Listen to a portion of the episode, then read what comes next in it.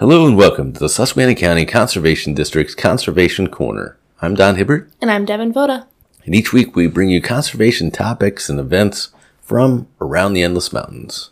Well, it's our last week. We've been talking about ticks. Yeah. We cover a lot of different things. The life cycle, common ticks of PA, some illnesses associated with ticks.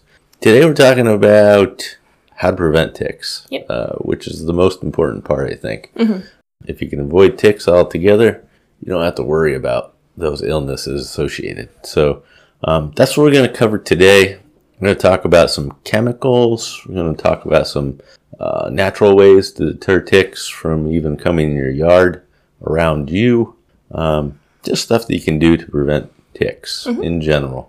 They are around, definitely here. Just want to avoid them as much as we can. So I think we're going to start with chemicals, right? Yep. Okay.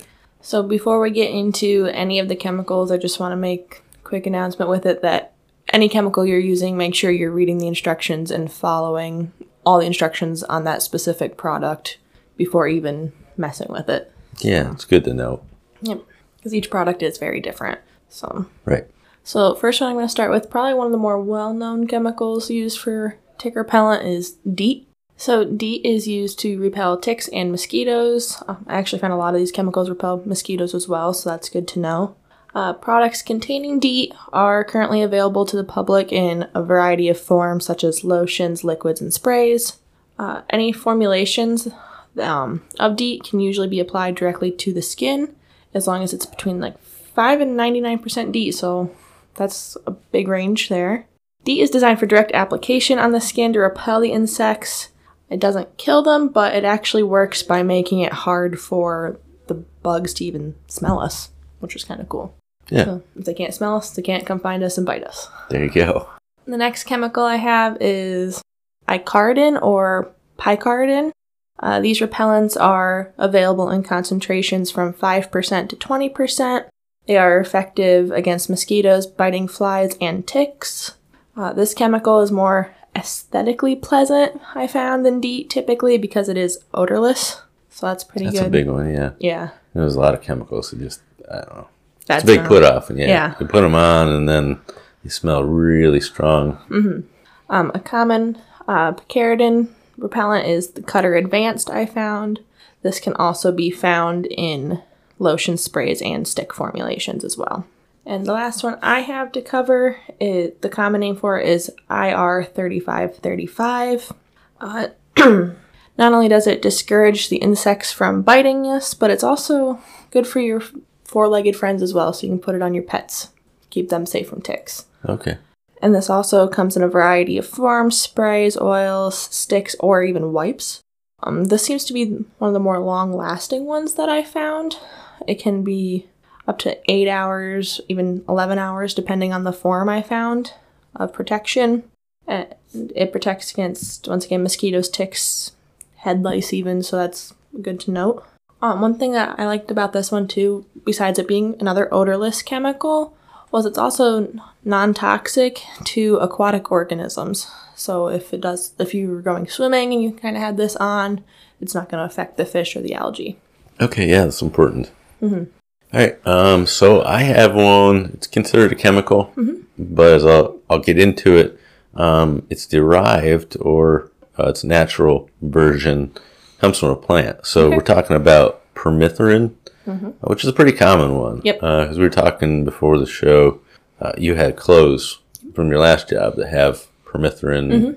I guess it was sprayed on, or some form of a treatment that they put on it. Yeah, some form of treatment that was applied to clothes. You can buy them that way, I guess. But yeah, permethrin is widely used as an insecticide. Pyrethroids are synthetic chemicals that act like natural extracts from the chrysanthemum flower. So pyrethrins are pesticides. They're found naturally, like I said, in the flowers, and it's a mix of 6 chemicals that are actually toxic to insects, more than just ticks as well. So there's I think they said mosquitoes, fleas, flies, maybe even ants. So it covers a lot. what they actually do is they excite the nervous system in the insect, and that leads to paralysis and ultimately death because they can't move. Okay. It's not toxic to birds, but it's highly toxic to fish and to honeybees. Okay. Doesn't seem to be terrible for humans. You should really research this out. So I think as the CDC, you know, goes into the whole issue about toxicity to humans, whether it's causes cancer or whatever, failure, organs, that type of thing, covers it really well.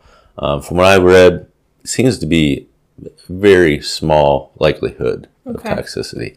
But be sure to research on your own. I mean, just like you said about the other chemicals, do the research, find out, read directions, that type of thing.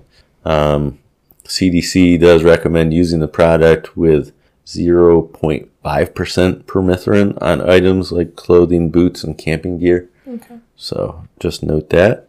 But there's other natural chemicals, and I wanted to mention those as well. If you go to natural food stores around here, or those natural stores that are dedicated to, you know, that type of thought and living, they promote things such as lemongrass or eucalyptus, cedar, citronella, geranium, peppermint, and neem oil.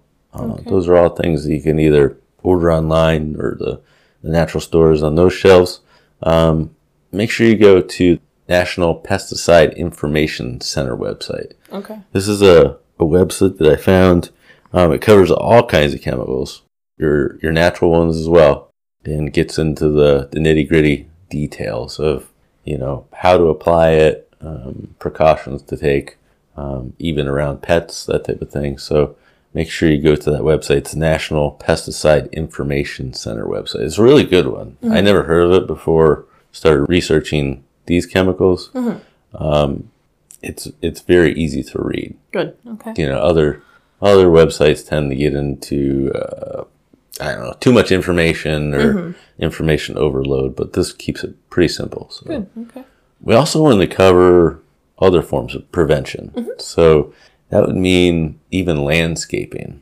And this is important. We have 3 invasive species around here that actually encourage ticks. So if you can get rid of those, you're way ahead of the game. Okay.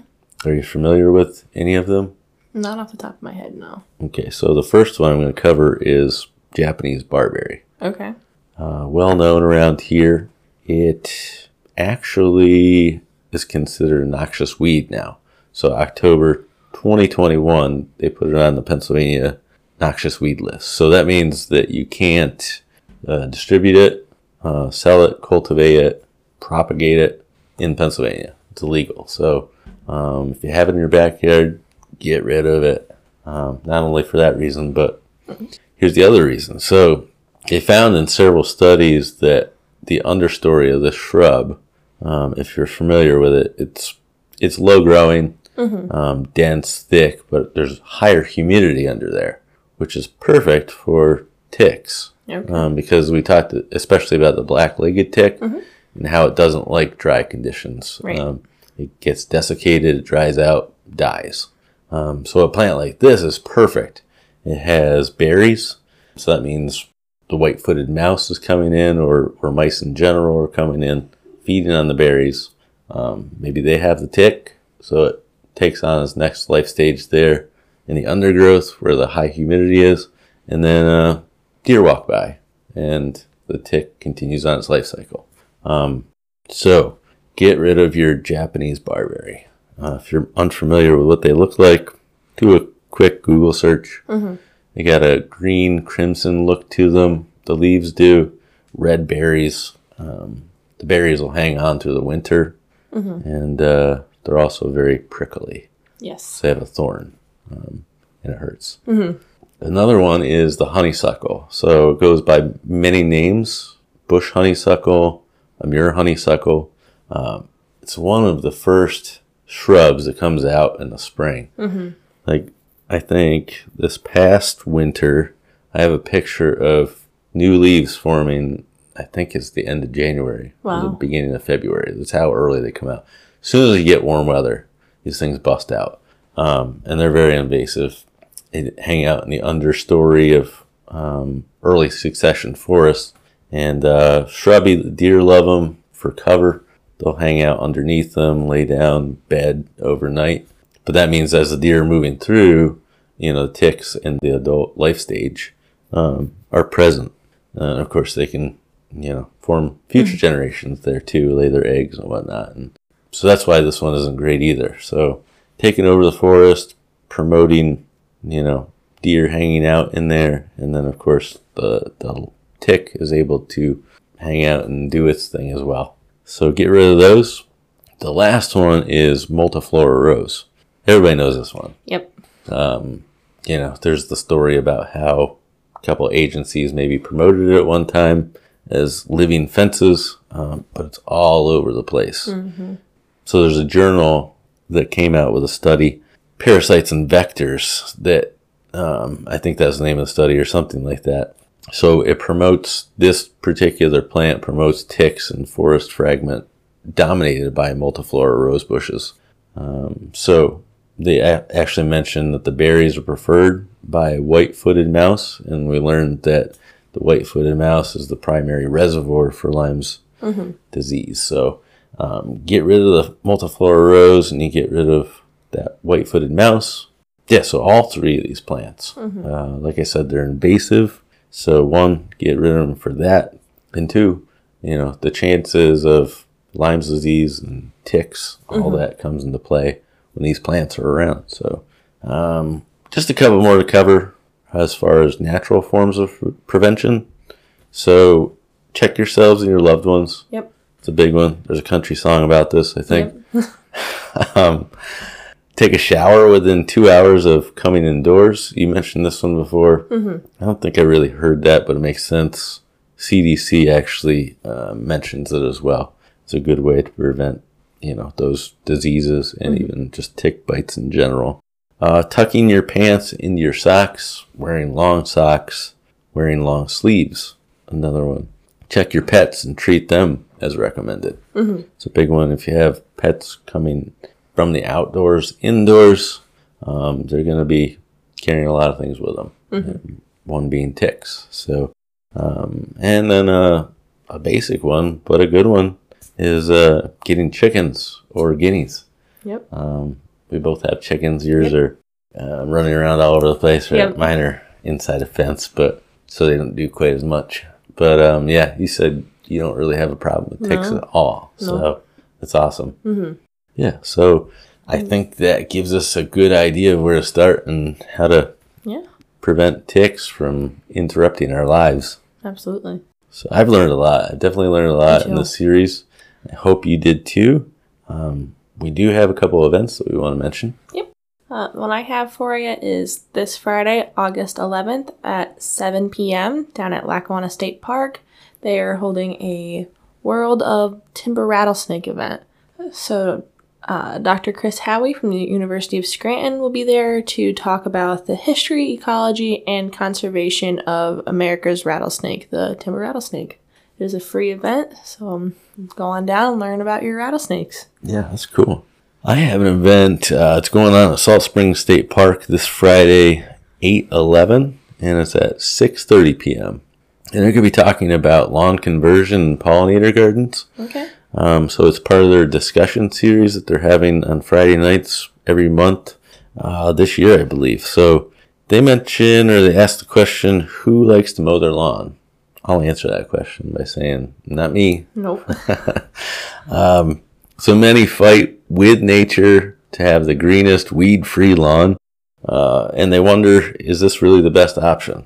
So they're going to talk about the benefits of lawn conversion and how to create a pollinator garden. So awesome. If you're interested in talking about that a little bit more and maybe learning more about it, again, that's this Friday, 8/11 at 6:30 p.m. at Salt Springs. So they mentioned that there is a free will donation. Okay. So.